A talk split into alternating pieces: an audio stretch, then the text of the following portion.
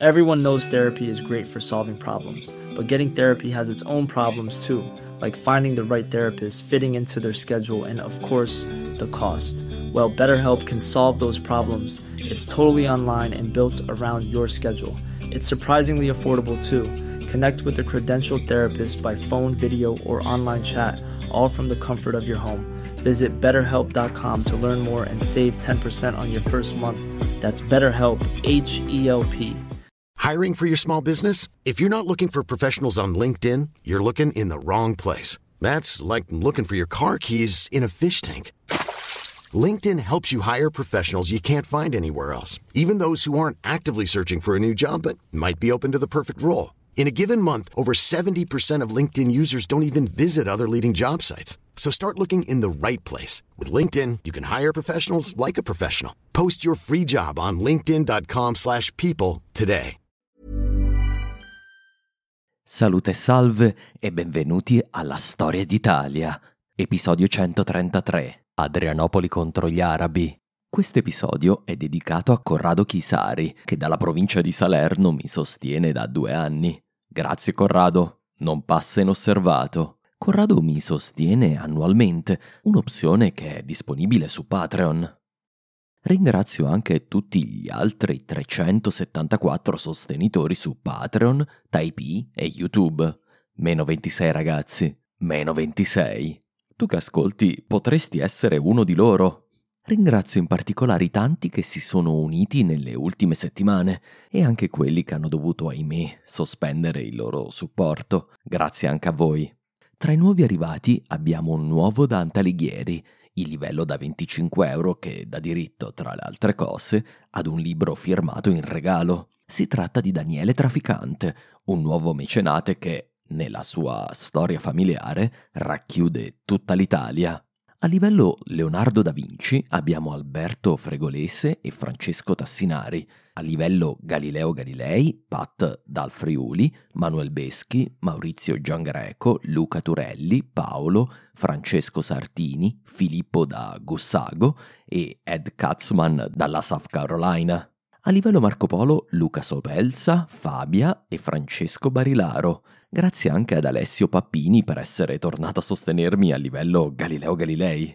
Si spostano da Patreon e Taipei Marileda, Davide Fiorito, Antonio Secchi, Andrea Ballor, Marco Tombolini, Marco grazie anche per essere passato a Galileo Galilei, Ectelion e Alfredo Di Lorenzo a.k.a. Domizio Barbo. Grazie di cuore anche a voi, e lo ripeto, meno 26. Quanto alle notizie, vorrei anticiparvi, ma vi darò più informazioni con un episodio annuncio apposito, che tornano le apparizioni di Storia d'Italia. Il 22 e il 23 aprile sarò, inaspettatamente, di nuovo in Lazio, per due appuntamenti. La casa del podcast mi ha infatti invitato a partecipare alla settimana del podcast. Avrò due interventi il sabato nella cornice di Villa Torlonia, dove si tiene l'evento. Dalle 10.30 alle 11.30 parteciperò ad una tavola rotonda sulla storia in podcast. Alle 16 presenterò il mio libro. Penso di farlo in un modo piuttosto innovativo. Ci sarà ovviamente la possibilità di un firmacopie. Domenica 23 aprile si replica ad Anagni, dove non andrò a prendere schiaffi, ve lo assicuro. Sono stato invitato dall'associazione Made in Terraneo, che organizza eventi, corsi e attività nel bel centro del Frosinate. Parlerò del Lazio alto medievale e poi anche de Il miglior nemico di Roma, dalle 18 in poi presso la Sala della Ragione, all'interno del Palazzo Comunale. Spero che avrete la possibilità di unirvi a noi, a Roma o ad Anagni.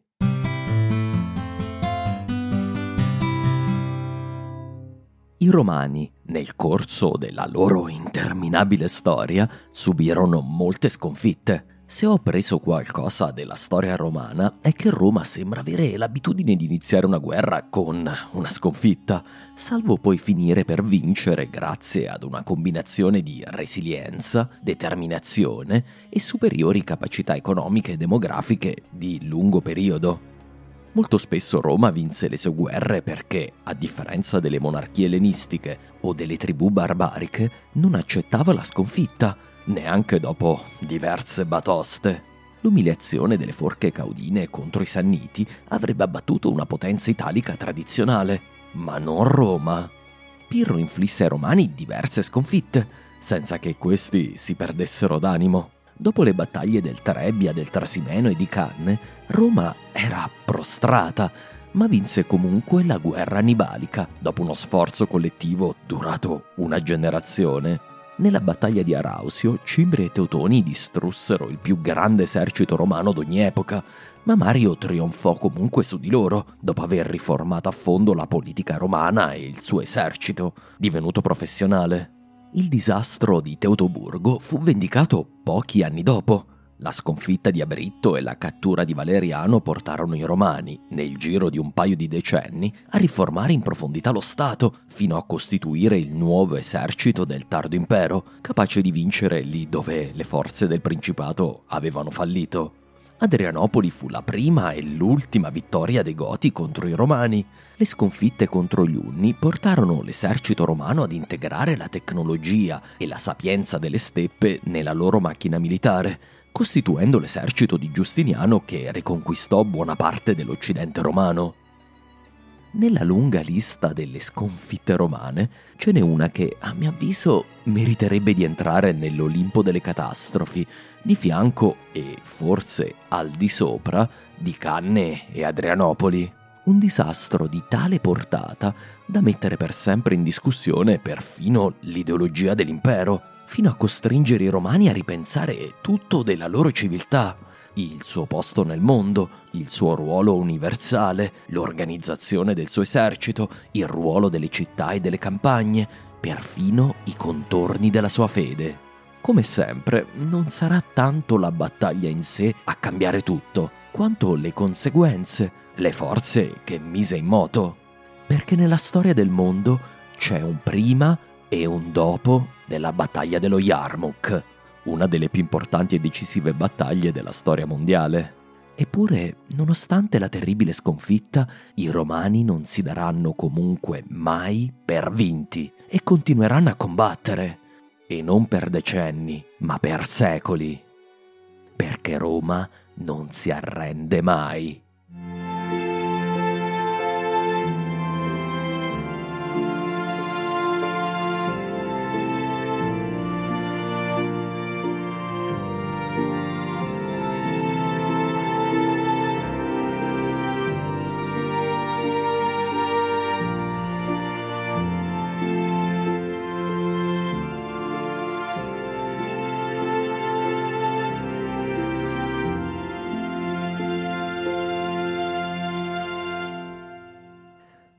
Chiedo come reagì lo Stato Maggiore romano alla notizia delle prime sconfitte inflittegli dagli arabi.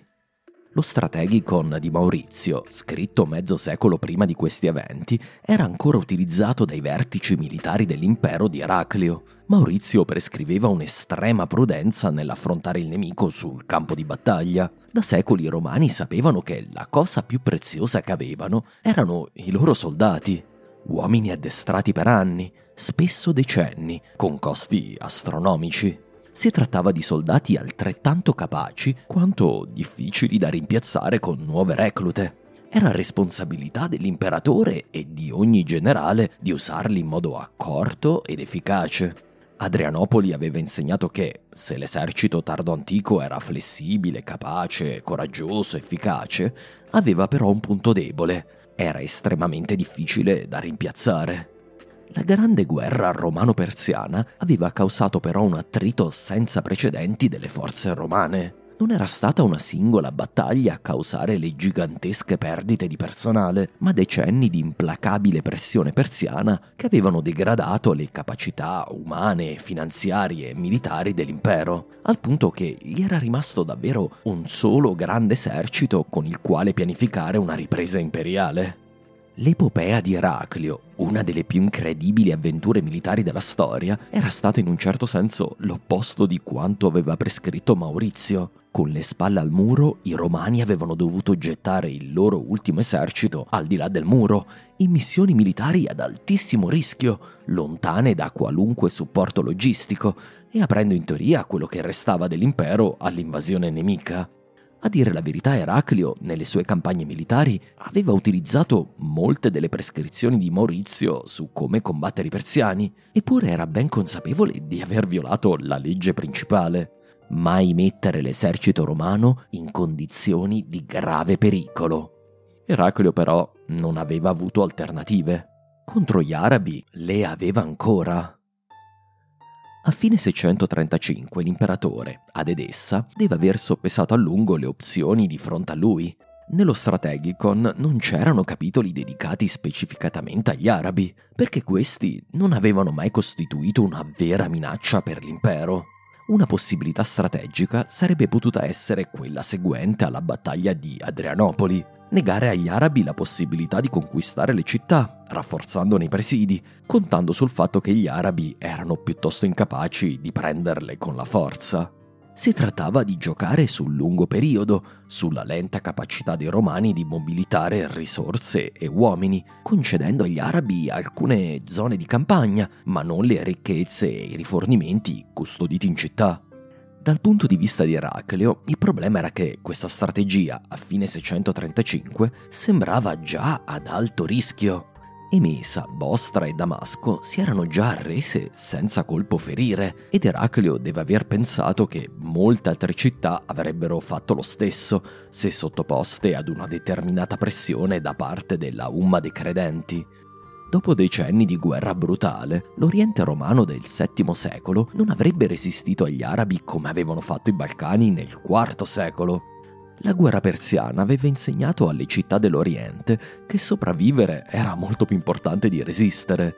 Eraclio era consapevole che, se voleva evitare l'emorragia di città romane arresesi alle forze dei credenti, doveva dimostrare di possedere una forza preponderante, superiore a quella del nemico, capace di riportare ordine in Palestina.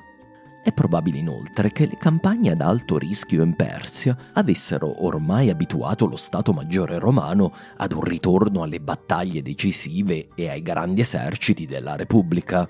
Roma aveva vinto contro la Persia usando un massiccio esercito riunito come un singolo pugno, gettando alle ortiche la prudente strategia dioclezianea di presidio di ogni singola fortezza, volta ad ingabbiare l'avanzata persiana, strategia che era stata utilizzata con successo per secoli. Di fronte alla minaccia araba, e alla loro capacità di colpire con agilità da ogni punto del deserto, deve essere sembrato più agevole cercare una battaglia decisiva con forze preponderanti, o comunque colpire gli arabi con un esercito talmente massiccio da avere ottime probabilità di vittoria. Eraclio, da parte sua, non era più nelle condizioni di comandare un esercito romano. La sua salute si era deteriorata negli ultimi anni e quindi l'imperatore fu costretto a tornare alla tradizione di inviare generali in sua vece. C'era però un ovvio problema in tutto questo. Non si poteva affidare ad un solo generale, perché al comando di forze preponderanti avrebbe potuto facilmente ribellarsi e prendere il potere. Ricordate il solito problema della crisi del terzo secolo? Eraclio scelse quindi di dividere i comandi e affidò diverse unità a diversi generali. Il più importante sembra essere stato l'Armeno Varan, probabilmente Magister Militum per Orientem. Le fonti riportano anche del sacellario Teodoro. A fornire un buon numero di truppe furono anche i Gassanidi, comandati dal loro re Jabala bin Ilham. Gli armeni parteciparono con un loro forte contingente. A servire come alto ufficiale imperiale c'era anche Niketas, ma non fatevi ingannare dal nome. Si tratta del figlio di Sharbaraz, che, dopo la caduta del padre, era rimasto al servizio di Eraclio, sperando forse un giorno di poter rientrare in patria, magari alla testa di un esercito romano.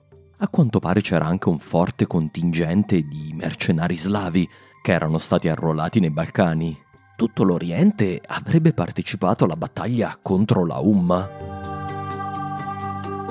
Il grande esercito imperiale iniziò a convergere verso i territori conquistati dai credenti nella primavera del 636.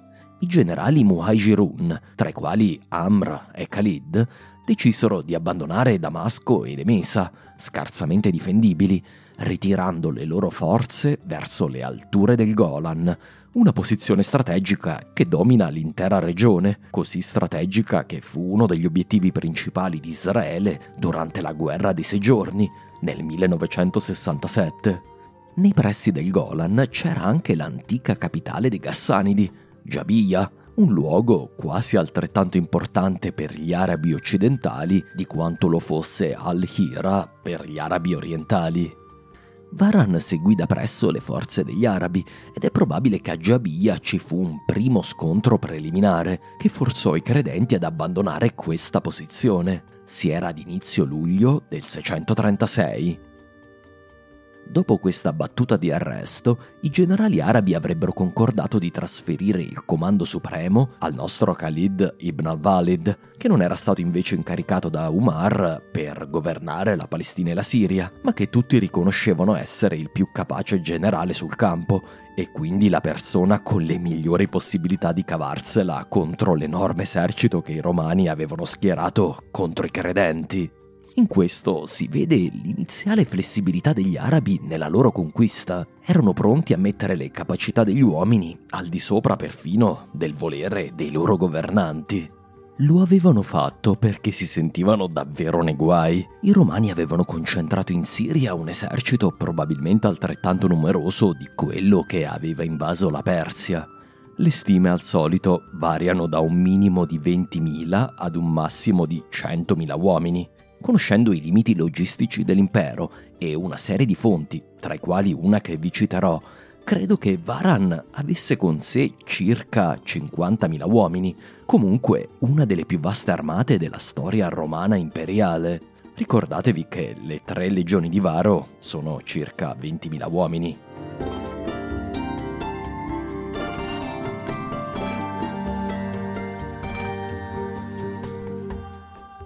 Secondo le fonti arabe, i credenti della Umma avevano con loro circa la metà degli effettivi romani. Purtroppo non ci si può fidare troppo delle loro stime, perché gli storici arabi avevano tutto l'interesse a sottolineare il valore aggiuntivo datogli dal sostegno divino, che avrebbe compensato la loro inferiorità numerica. Sappiamo però che uno dei cinque eserciti di invasione arabo sarebbe stato forte da circa 3 a massimo 5.000 uomini. È probabile dunque che i nostri muhajirun fossero circa 30-35.000. Come al solito, non si può andare molto oltre queste stime. Gli arabi però avevano dalla loro un fattore determinante. Erano su posizioni ben difendibili il luogo dove i due eserciti finirono per fronteggiarsi si estendeva nei pressi della valle del fiume Yarmouk, che oggi segna il confine tra la Giordania a sud e le alture del Golan occupate da Israele. Delle profonde ravine tagliavano il campo di battaglia, dividendo l'altopiano in sezioni facilmente difendibili. Dalla loro posizione, gli arabi tagliavano la strada che i romani dovevano prendere per entrare nella vallata del Giordano per giungere in soccorso di Gerusalemme e della Palestina, quello che doveva essere il loro obiettivo. Sia Varan che Khalid debbono aver avuto ben chiaro questo fatto, pertanto operarono molto prudentemente in una serie di mosse di scacchi che mi ricordano le campagne di Cesare, un generale che era assai più interessato alla logistica e alla guerra di posizione di quanto possa sembrare superficialmente. Per un mese i due eserciti rimasero l'uno presso l'altro, distribuiti su un lungo fronte di 12 chilometri. Gli arabi presidiavano tutti i passaggi verso la Palestina e avevano la possibilità di foraggiarsi alle loro spalle. I romani bloccavano agli arabi la via verso la Siria, avendo a loro volta un buon accesso ai ricchi terreni alle loro spalle. I due generali in sostanza attesero che l'avversario facesse un errore, cercando di punzecchiare in contemporanea il nemico per spingerlo a sbilanciarsi, rafforzando ogni giorno le proprie posizioni difensive.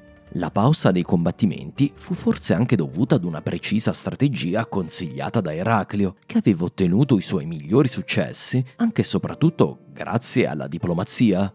Varan cercò probabilmente di negoziare con Khalid, offrendo pagamenti e sovvenzioni in cambio del ritiro dalla Palestina. È probabile che gli arabi giocassero con gli inviati romani, cercando solo di guadagnare tempo.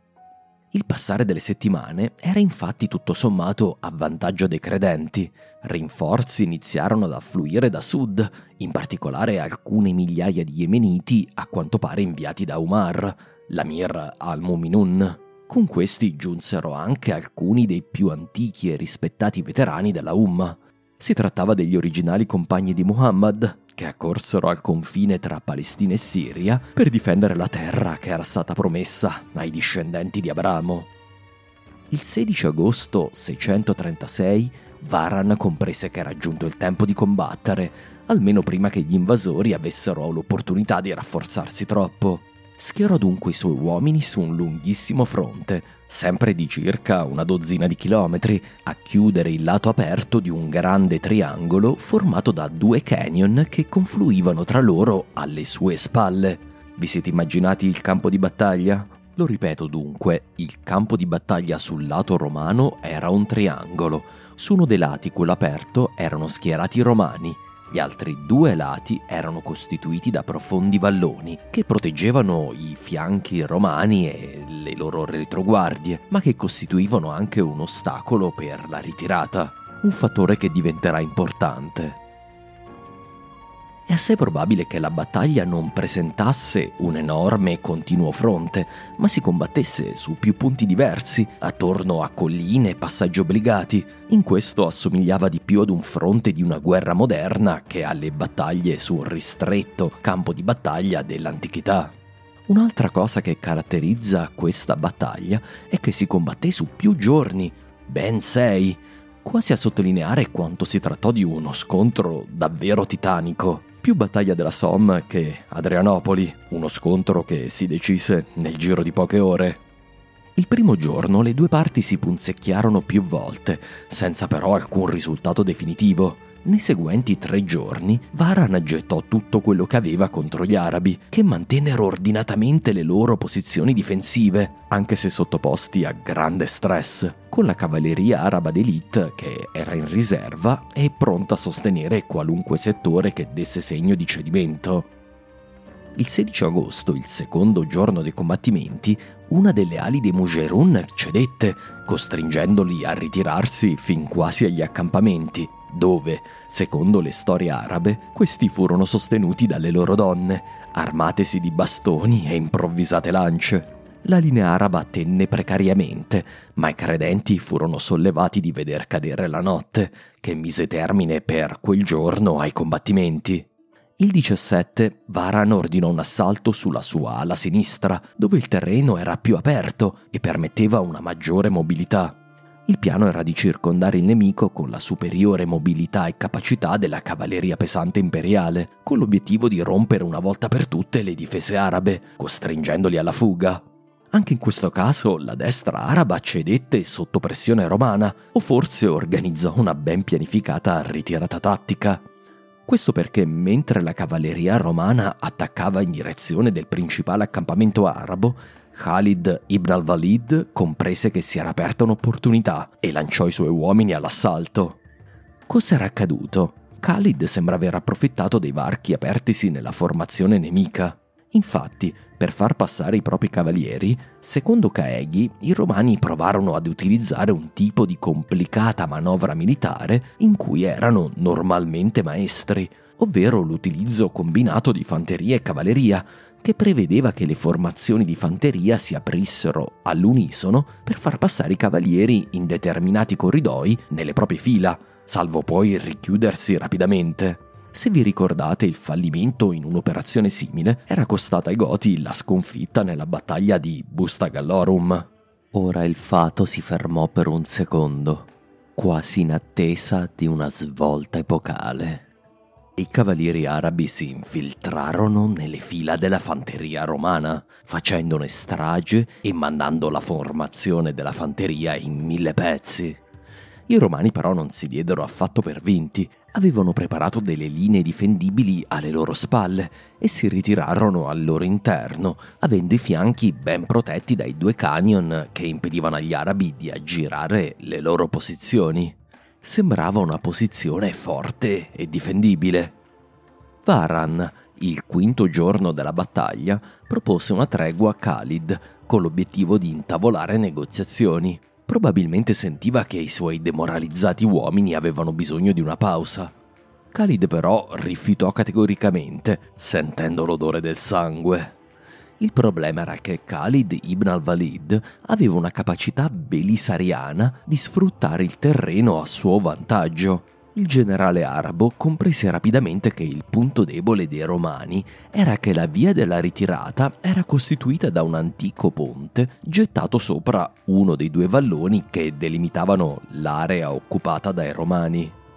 Nottetempo, Khalid inviò dei suoi uomini ad aggirare il vallone e prendere possesso del ponte, tagliando la ritirata dei romani e impedendo le comunicazioni con le loro linee di rifornimento.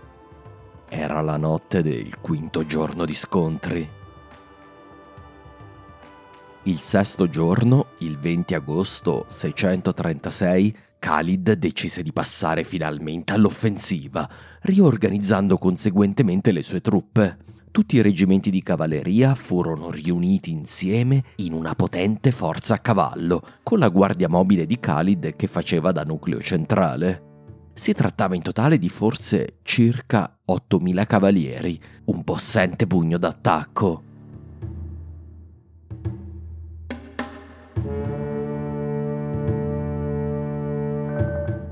Quando questo colpì, colse di sorpresa le forze romane, che non ebbero il tempo di organizzare una risposta.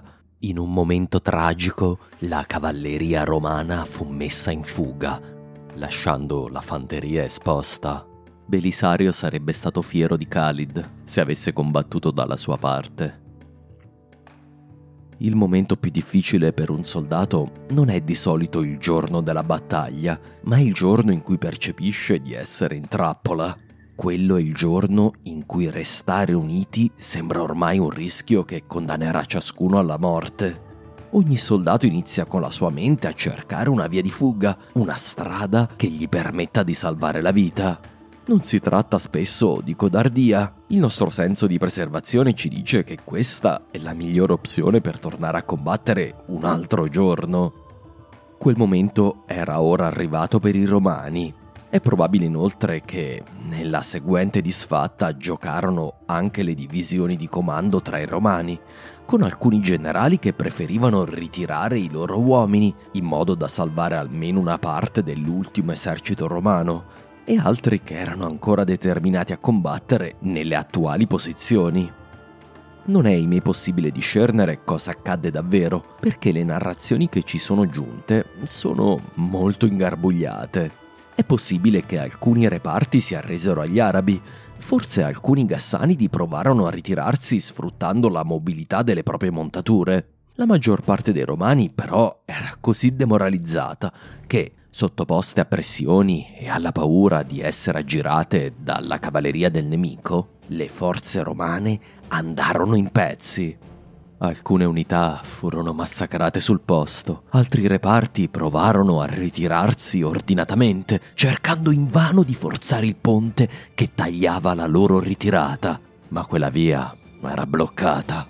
Altri romani cercarono di attraversare i profondi valloni che, da protezione, erano diventati una trappola mortale.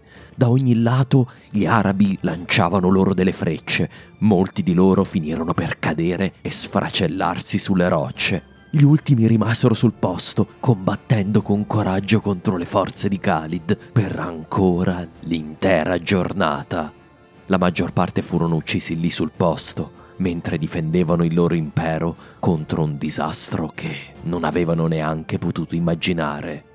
Come sempre nelle battaglie antiche, la maggior parte delle perdite romane sono da attribuire più alla disordinata, disastrosa ritirata, durante la quale i romani persero la coesione che li aveva fino a quel momento protetti.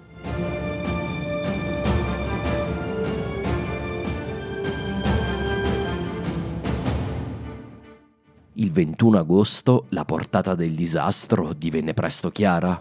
Non c'era più alcun esercito romano capace di impensierire Khalid e i suoi. La grande armata che era discesa verso le alture del Golan non era stata semplicemente sconfitta, come a volte poteva anche accadere, era stata annichilita e aveva cessato di esistere.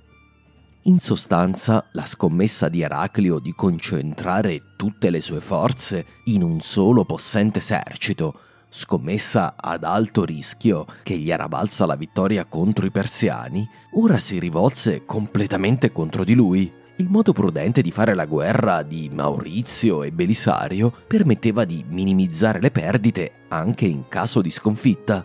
Ricordate per esempio la battaglia di Roma, nella quale Belisario fu sconfitto, per poi comunque vincere l'assedio. L'antica strategia tardo-imperiale permetteva di presidiare il territorio anche se un esercito campale incontrava inaspettate difficoltà. Alzi la mano chi non abbia simato i romani del tardo impero per questa condotta prudente, a differenza dei gloriosi eserciti della Repubblica. Ecco, questa è la precisa ragione che aveva condotto a questa prudenza. Gli eserciti romani proteggevano un'intera civiltà che non poteva permettersi di giocarseli ai dadi di una battaglia campale. Eraclio, forse ebbro delle sue vittorie, aveva preso un enorme rischio alla roulette della storia. Aveva puntato tutto sul rosso, ma era uscito nero. L'ultimo esercito dei Romani era stato sconfitto. Ora dalle alture del Golan fino a Costantinopoli non c'era davvero nessuno che potesse fermare la vittoriosa armata araba.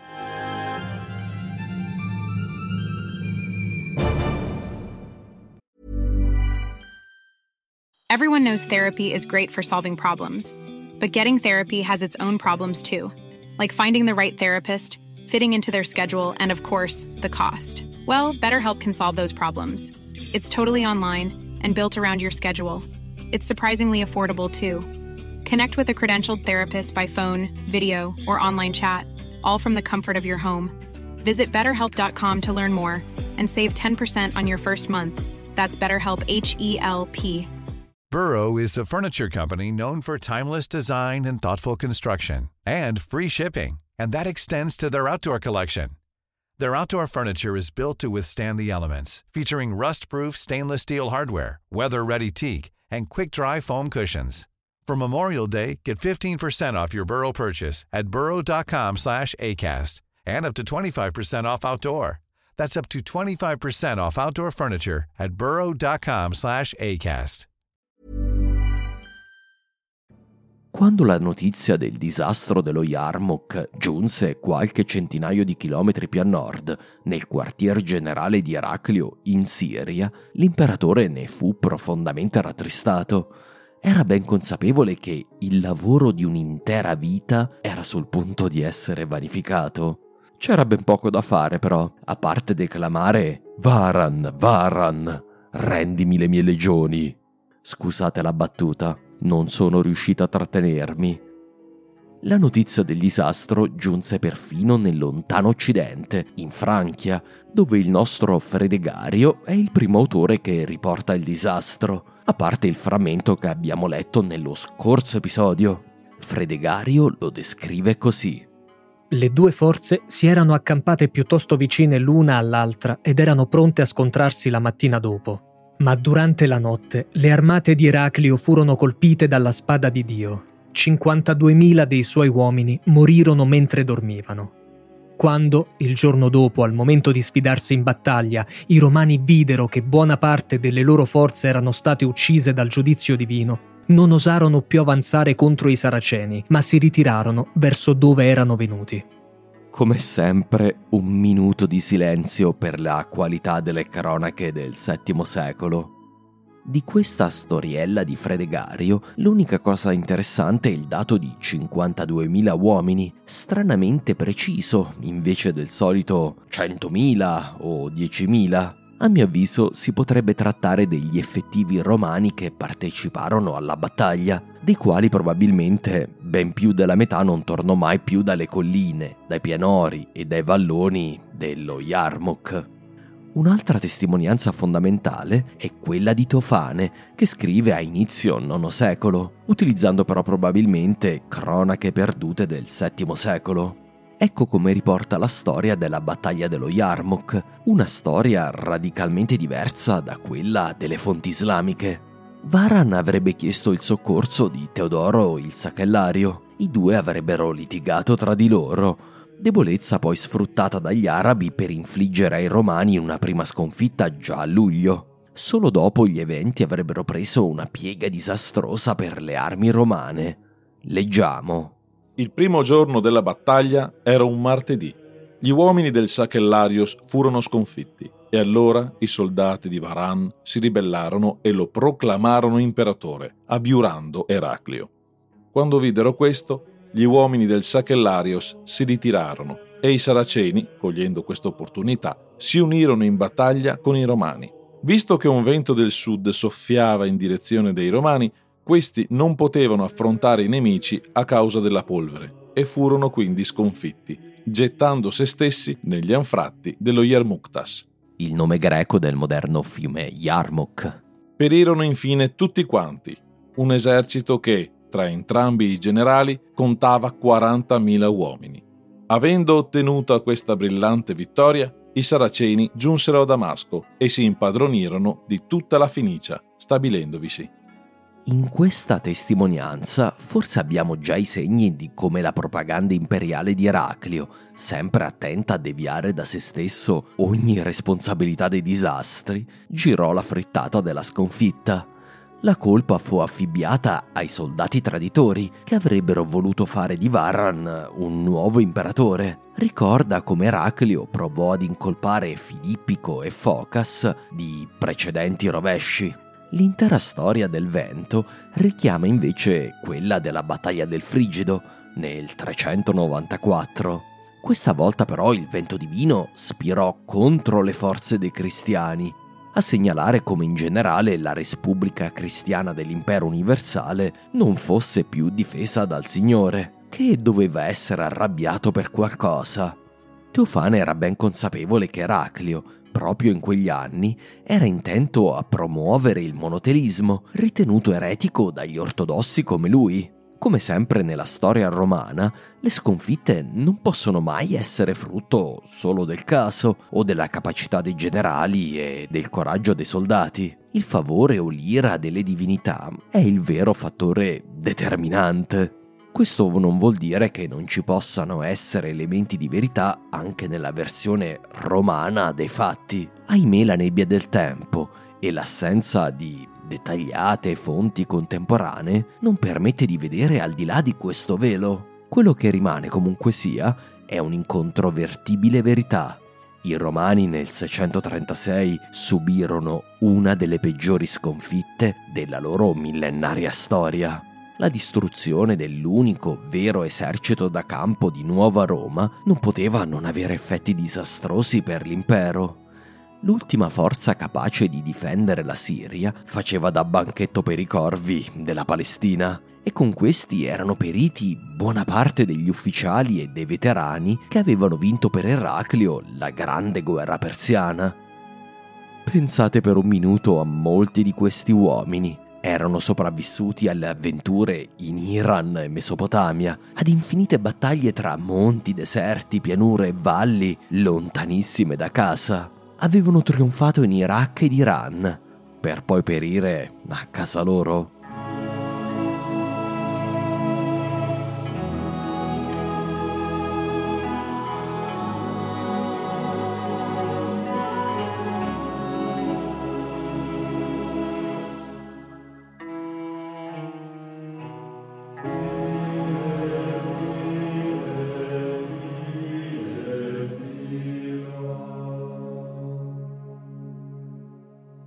Eppure il merito di aver trasformato la battaglia dello Yarmouk in una delle più importanti e decisive battaglie della storia va anche alla capacità con la quale Khalid ibn al-Walid seppe sfruttare la sua schiacciante vittoria, a differenza di Annibale nel 218 a.C. o di Fritigern nel 378, Khalid sapeva esattamente cosa fare non dare un secondo di respiro ai romani, incalzarli in ogni direzione prima che potessero riorganizzare la loro formidabile macchina militare, che sempre in passato era riuscita a recuperare risorse sufficienti per una riscossa. L'opera di Khalid fu agevolata dal recente passato. Come detto, le città della Siria e della Palestina avevano visto questo film già una volta, venti anni prima, e sapevano esattamente cosa fare. Negoziare un accordo con gli invasori, promettendo di pagare le tasse al nuovo arrivato e continuando a vivere il più possibile nello stesso modo di prima, evitando saccheggi e devastazioni. I conflitti settari non aiutarono la determinazione dei siriani a difendersi. Eraclio aveva fatto molto per cercare di ammorbidire la differenza tra monofisiti e calcedoniani, ma non ancora abbastanza. Questi sono gli anni dei vari tentativi di accordo tra monoenergismi e monotelismi. I monofisiti in questo quadro erano stati comunque perseguitati. Gli ebrei, quanto a loro, accolsero praticamente a braccia aperte i credenti dell'Arabia, che professavano di essere loro consanguinei, che credevano ad un monoteismo che pareva assolutamente similare a loro e che includevano un gran numero di tribù ebraiche al loro seguito. D'altronde Eraclio non si era fatto molto ben volere dagli ebrei, come ricorderete. Gli arabi poi sfruttarono appieno il vantaggio militare il continuo implacabile inseguimento delle forze romane sopravvissute e l'avanzata spietata verso il cuore del potere romano fiaccarono la capacità dei romani di resistere e riorganizzarsi. Damasco cadde nuovamente in mano dei credenti, aprendo le porte di buona parte delle città siriane. Ma gli arabi non marciarono rapidamente solo verso il cuore della Siria, ma anche verso sud, verso quello che restava della Palestina romana.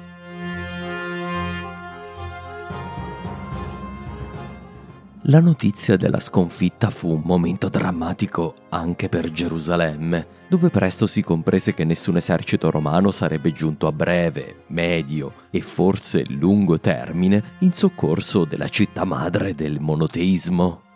Per l'Epifania del 637 abbiamo una nuova omelia di Sofronio, assai più scorato e depresso di quella del Natale del 634.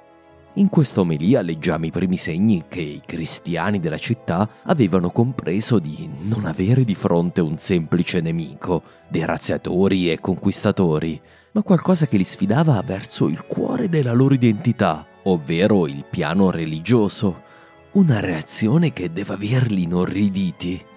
Leggiamo. Perché le razzie dei barbari ci circondano?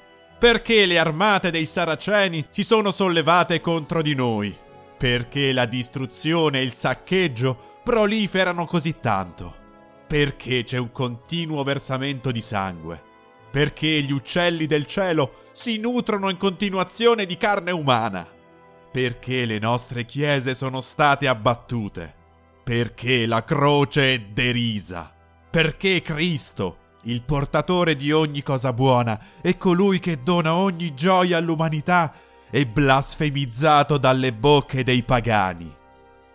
Credo che sia evidente, perché gli odiatori di Dio, questi miserabili saraceni, sono l'abominazione della desolazione che ci fu profetizzata nelle scritture. Attraversano i luoghi dove non sono ammessi, saccheggiano le città, bruciano le chiese, distruggono i sacri monasteri. Osano sfidare le armate romane e alzano trofei sui campi di battaglia, passando di vittoria in vittoria. E sempre di più ci deridono e incrementano le loro ingiurie contro Cristo e la Chiesa e dicono strane e oblique blasfemie su Dio. E questi avversari di Dio si vantano di voler conquistare l'intero mondo, imitando il loro capo, Satana in persona. Questa testimonianza del patriarca di Gerusalemme è una delle più importanti a nostra disposizione. Sono parole dette a caldo, subito dopo lo Yarmouk e testimoniano il dramma in cui era caduta la Palestina. È possibile che parte dell'omelia siano i soliti topos letterari del mondo civilizzato romano alle prese con i barbari, ma sembra esserci dell'autobiografico in esse. Da queste parole, ma poi vedremo anche da tante altre, emerge evidente che la conquista araba fu violenta e sanguinosa, come d'altronde quasi tutte le conquiste militari. È fondamentale inoltre notare come Sofronio sia il primo cristiano a registrare qualcosa di bizzarro nella religione dei nuovi arrivati. Nelle parole del patriarca, i credenti sembrano prendersela con il concetto della divinità di Cristo e noi sappiamo quanto questo fosse un elemento particolarmente difficile da digerire per i nuovi arrivati, imbevuti di rigido monoteismo abramitico che non ammetteva l'incarnazione del Signore. Nell'omelia c'è anche la sensazione di un mondo destinato a terminare violentemente. Sembra in questo annunciare la fine del mondo, l'Apocalisse, mi ricorda da presso le parole di Gregorio Magno alle prese con l'assedio dei Longobardi. Per uomini come Sofronio, l'avvento di questo nuovo nemico portava con sé la disperazione di assistere alla preparazione dell'avvento dell'Anticristo. I peggiori incubi di Sofronio non si sarebbero avverati, ma il suo mondo era destinato ad un completo capovolgimento. Entro la fine del 637, infatti, i credenti si presentarono sotto le mura della città santa, chiedendo al patriarca di consegnare la città. Altre fonti parlano di un assedio di due anni, ma questo è probabilmente il tempo in cui la città fu tagliata fuori dal resto dell'impero romano. Dubito che ci fu un vero e proprio assedio. Gerusalemme non avrebbe potuto resistergli. Le fonti ci informano che, nei mesi intercorsi dopo la battaglia dello Yarmouk, a quanto pare la vera croce fu spedita a Costantinopoli, assieme ad alcune delle reliquie più importanti della città. Che si sia trattato della verità o di un tentativo da parte di Eraclio di nascondere la verità, non possiamo ahimè saperlo. Per secoli si perderanno le tracce della vera croce, fino a che i crociati non aperte le virgolette, scopriranno, chiuse le virgolette, la vera croce proprio a Gerusalemme, secondo la tradizione essendo stata nascosta dal clero ortodosso della città.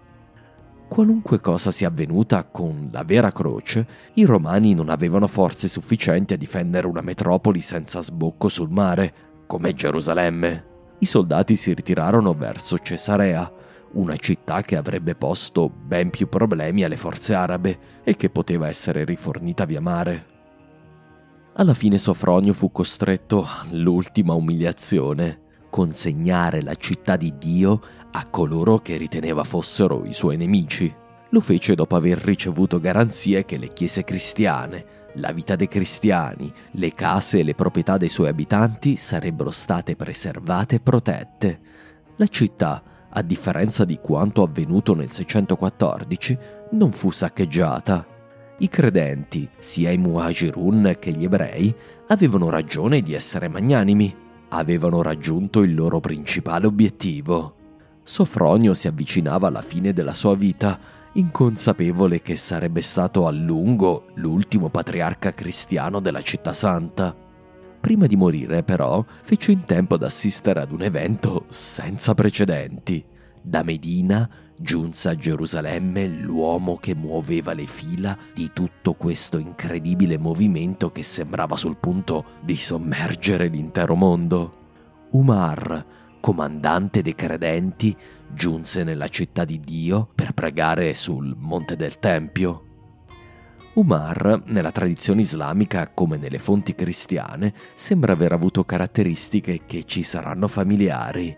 Un'estrema umiltà, la volontà di vivere semplicemente senza fronzoli, un innato istinto per la giustizia. L'unica iscrizione a lui dedicata che si sia conservata si riferisce a lui con queste semplici parole nel regno di Umar, senza nessun titolo di alcun tipo, né comandante dei credenti, né vicario o califfo di Dio, né seguace del profeta, solo Umar. Più leggo a suo riguardo, più mi rendo conto che mi ricorda un monaco ascetico, ed è probabilmente così che si vedeva, come una sorta di monaco, ma un monaco con un enorme potere politico, volto a portare al mondo intero la sua versione del monoteismo abramitico, ripulita di ogni impurità. Sofronio, come d'abitudine e protocollo con gli imperatori, attese Umar fuori dalla città, un segno di grande rispetto nei confronti del suo nuovo padrone. I due si incontrarono e Umar confermò a quanto pare l'editto che proibiva agli ebrei di trasferirsi in città, un documento arabo molto antico, recentemente ritrovato, conferma che solo ad una settantina di famiglie ebraiche fu permesso il rientro a Gerusalemme. Evidentemente Umar si era già reso conto che, se voleva governare la Palestina e la Siria, avrebbe dovuto farlo con il tacito accordo dei suoi numerosissimi sudditi cristiani, e per i cristiani ormai la presenza ebraica a Gerusalemme era diventata un tabù assoluto. Dopo questi convenevoli, i due entrarono in città. Michele il Siro, attingendo ad un'antica e perduta cronaca del VII secolo, narra quanto avvenne in seguito. Quando Sofronio vide che Umar vestiva degli abiti sporchi, gli offrì dei nuovi abiti, li fece portare e insistette a lungo affinché li indossasse, ma Umar si oppose, perché mai aveva accettato alcun regalo da chi che sia, e disse non è giusto per qualcuno di prendere qualcosa che Dio non gli abbia donato, poiché Dio dà a tutti quello di cui ciascuno ha bisogno. Comunque sia, visto che il vescovo insisteva, gli rispose. Visto che me lo chiedi e mi hai offerto grandi onori nell'accogliermi, prestami questi tuoi vestiti così che io li porti mentre tu fai lavare i miei. Quando saranno lavati, restituiscimeli e io ti ridarò i tuoi. E così fecero. Ma Umar non era venuto a Gerusalemme per farsi dare una lavata ai vestiti. La questione della relazione tra Muajirun, cristiani ed ebrei, deve essere stato il primo punto all'agenda del nuovo sovrano della città santa e di tutta la Palestina. Un'infinità di fonti disparate ci dicono che gli ebrei, appena Gerusalemme fu conquistata, si diedero da fare per liberare il monte del Tempio. Ecco cosa ci racconta per esempio Sebeos. Per un po' di tempo gli ebrei, riconquistata Gerusalemme, fecero un piano di ricostruire il Tempio di Solomone e quando trovarono il luogo che consideravano il Sancta Sanctorum, tentarono di ricostruirlo, circondandolo di un edificio per le loro preghiere. Ma quando gli Ismaeliti divennero invidiosi di loro, li cacciarono da quel luogo di preghiera per farlo proprio, e allora costruirono lì un tempio per loro stessi. Come si può vedere, la nostra migliore fonte del periodo conferma l'unità iniziale di ebrei e muhajirun, almeno fino alla presa di Gerusalemme. Eppure questa unità sembra essersi incrinata proprio a riguardo del Monte del Tempio. Questo luogo sacro al monoteismo era stato lasciato volutamente abbandonato da parte dei romani, che lo usarono perfino come discarica cittadina. Questo avvenne sia sotto gli imperatori pagani che quelli cristiani, come a ricordare e a sottolineare la sconfitta degli ebrei. Non c'è da stupirsi che gli arabi di religione ebraica volessero ricostruire il Tempio, il simbolo d'altronde della loro religione. Si sarebbe trattato del terzo tempio dopo quello di Salomone e di Erode. Gli ebrei però volevano probabilmente restringere l'accesso al nuovo tempio ai soli correligionari, cosa che contrastava con l'asserzione da parte dei Muhajirun di Muhammad di essere loro stessi eredi di Abramo, tanto e quanto gli ebrei, se non di più. L'avvento di Umar deve aver imposto una svolta a questa storia abbiamo una messe di fonti antiche che ci narrano di come il comandante dei credenti fece costruire un nuovo edificio, la prima vera casa del monoteismo voluta dai credenti a simbolo della loro fede. Probabilmente un tempio sempre aperto anche agli ebrei, ma non in modo esclusivo, come volevano questi ultimi. Volete avere alcune prove dell'edificazione ai tempi di Umar di un nuovo tempio monoteistico? Proviamo a leggerne qualcuna. Per esempio, leggiamo le appendici georgiane al prato spirituale di Giovanni Mosco, un monaco cenobita che ispirò lo stesso Sofronio. I senza Dio saraceni entrarono nella città santa di Cristo nostro Dio e Salvatore, Gerusalemme. Lo fecero con l'aiuto di Dio per disciplinare i nostri incommensurabili peccati raggiunsero rapidamente il luogo che è detto il Campidoglio. Qui si parla ovviamente della spianata del Tempio. Presero alcuni uomini e alcuni con la forza, altri pagandoli, fecero ripulire il luogo e costruirono quella cosa maledetta che utilizzano per pregare e che è detta moschea. Tra coloro che costruivano l'edificio c'era un arcidiacono di San Teodoro Martire, visto che era abile nelle costruzioni di marmo. Questi fu condotto in errore per suo vantaggio personale e andò di sua volontà a lavorare in quel luogo, perché era molto abile con le sue mani. Questa testimonianza ci fa capire quanto sospettavamo da sempre. I primi edifici di quello che diverrà l'Islam furono realizzati soprattutto da maestranze cristiane. Ma la storia del marmista non è finita qui. Il patriarca Sofronio lo richiamò al suo dovere, dicendogli La Chiesa ti offrirà quanto lavoro tu desideri e ti pagherà il doppio. Ma non disubbidire al mio comando, non fare del male a te stesso e agli altri, costruendo nel luogo che Cristo maledisse.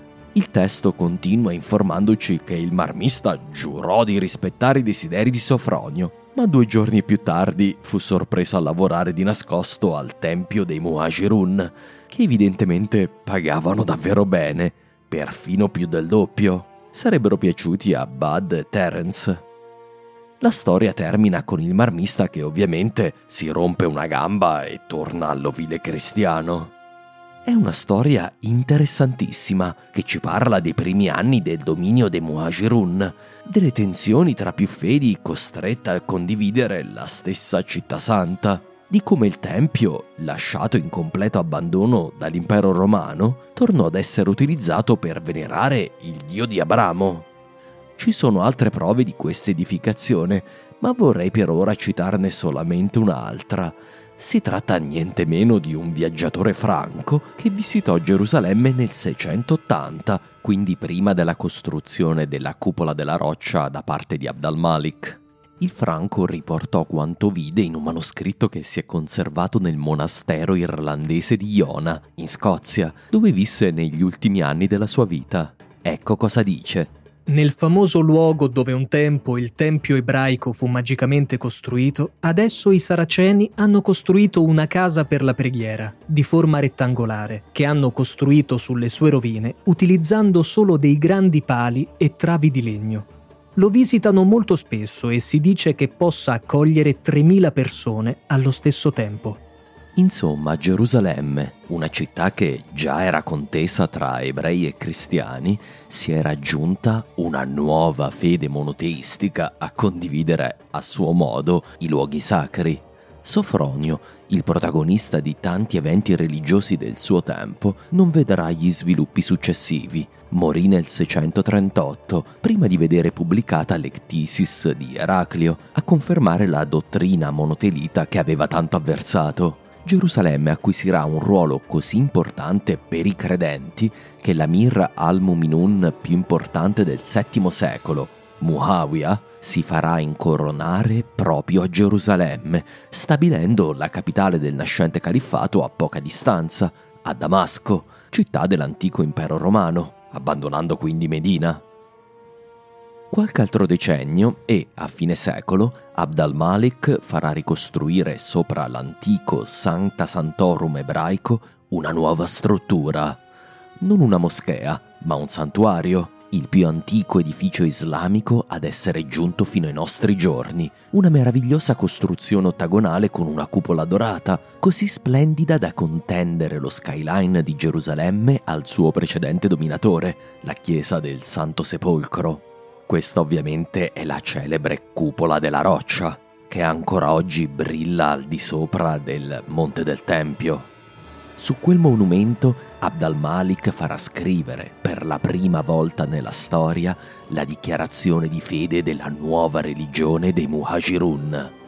Non c'è altro Dio al di fuori di Dio e Muhammad è il suo profeta ma questa è una storia che dovrà attendere prima di essere narrata nel dettaglio.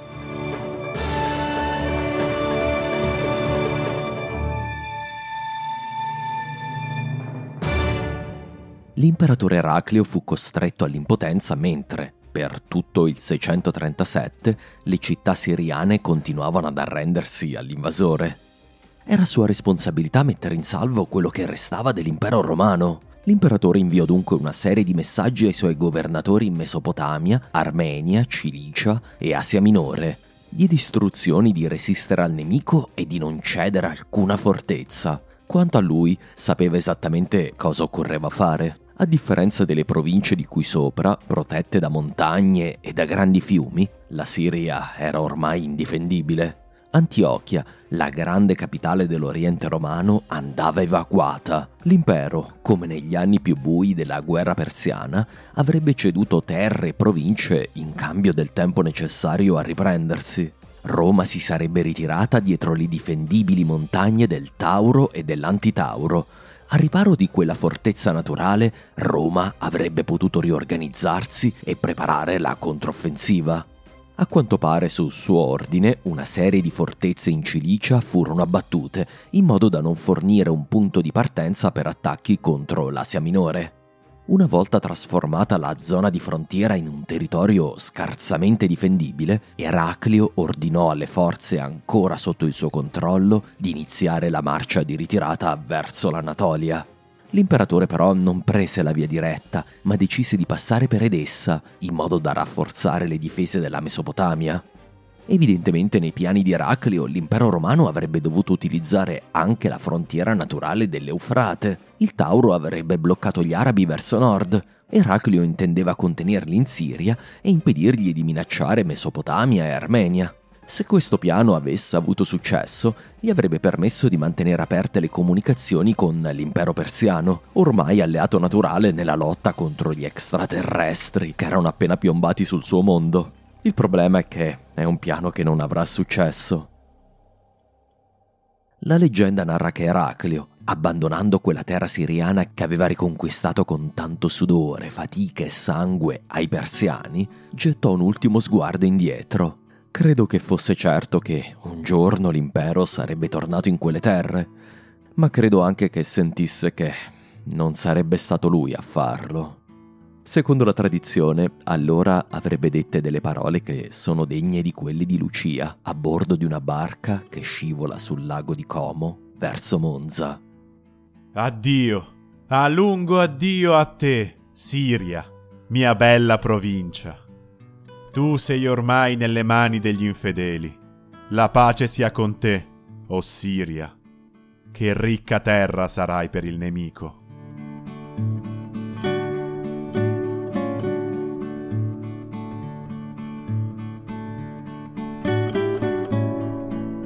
Nella prossima puntata i Muhajirun non daranno un secondo di pace all'impero romano invece di rivelarsi degli incapaci e barbarici dominatori, si impegneranno in tutti i modi per costruire un nuovo Stato in Oriente, capace di estendere i suoi tentacoli in tutte le direzioni, anche verso Occidente. Grazie mille per l'ascolto. Vi ricordo che potete trovare mappe a sostegno di questo e altri episodi sul mio sito. Da poco potete anche lasciare un commento sull'episodio su Spotify, mentre vi ricordo che lasciare una recensione su iTunes o Apple Podcast aiuta moltissimo la diffusione del podcast. Grazie a Riccardo Santato come sempre per le sue magnifiche musiche, grazie anche a Valerio, Antonio e Caterina per essere stati i miei attori in questo episodio, oltre al succitato Riccardo. Questo podcast appartiene a tutti i miei sostenitori, ma in particolare a livello Giuseppe Verdi, Massimiliano Pastore e Mauro Samarati, e a livello Dante Alighieri, Musumeci, Marco il Nero, Massimo Ciampiconi, Mike Lombardi, David L'Apostata, Luca Baccaro, Guglielmo De Martino, Daniele Farina e Traficante e Andrea Franco. Grazie anche ai Leonardo da Vinci, Paolo, Pablo, i due Jacopo, Riccardo, Frazemo, Enrico, Alberto Antoniacomi e Fregonese, Davide Cannata e Vieni, Andrea Vovola e D'Agostini, Settimio, Giovanni, Cesare, Francesco Zezza Mottola e Tassinari, Jerome, Diego, Alancic, Flavio, Edoardo Vacher e De Natale, Stefano, Luca da Milano e La Notte, Arianna, Maria Teresa, John, Fasdev, Norman, Claudio, Marco, Barba King, Alfredo, Manuel, Lorenzo, Corrado, Piernicola, Totila, Vito, Tascio, Carlo, Matteo, Luigi Loreti e Boselli, Simone, Debora, Pietro, Tascani Discovery, Giorgio, Guido, Dorel, Plip, Elisabetta, Crap, Valerio e Manuel. Alla prossima puntata!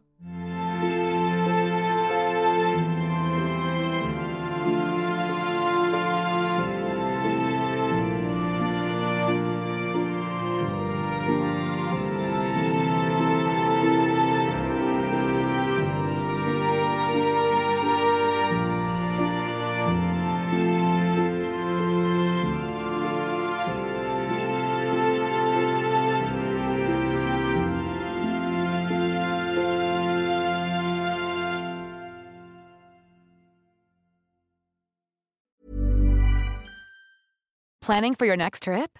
Elevate your travel style with Quince. Quince has all the jet setting essentials you'll want for your next getaway, like European linen, premium luggage options, buttery soft Italian leather bags, and so much more. And is all priced at 50 to 80% less than similar brands. Plus, Quince only works with factories that use safe and ethical manufacturing practices. Pack your bags with high-quality essentials you'll be wearing for vacations to come with Quince. Go to quince.com/pack for free shipping and 365-day returns. Mom deserves the best, and there's no better place to shop for Mother's Day than Whole Foods Market. They're your destination for unbeatable savings, from premium gifts to show-stopping flowers and irresistible desserts. Start by saving 33% with Prime on all body care and candles. Then get a 15-stem bunch of tulips for just $9.99 each with Prime. Round out Mom's menu with festive rosé, irresistible berry chantilly cake, and more special treats. Come celebrate Mother's Day at Whole Foods Market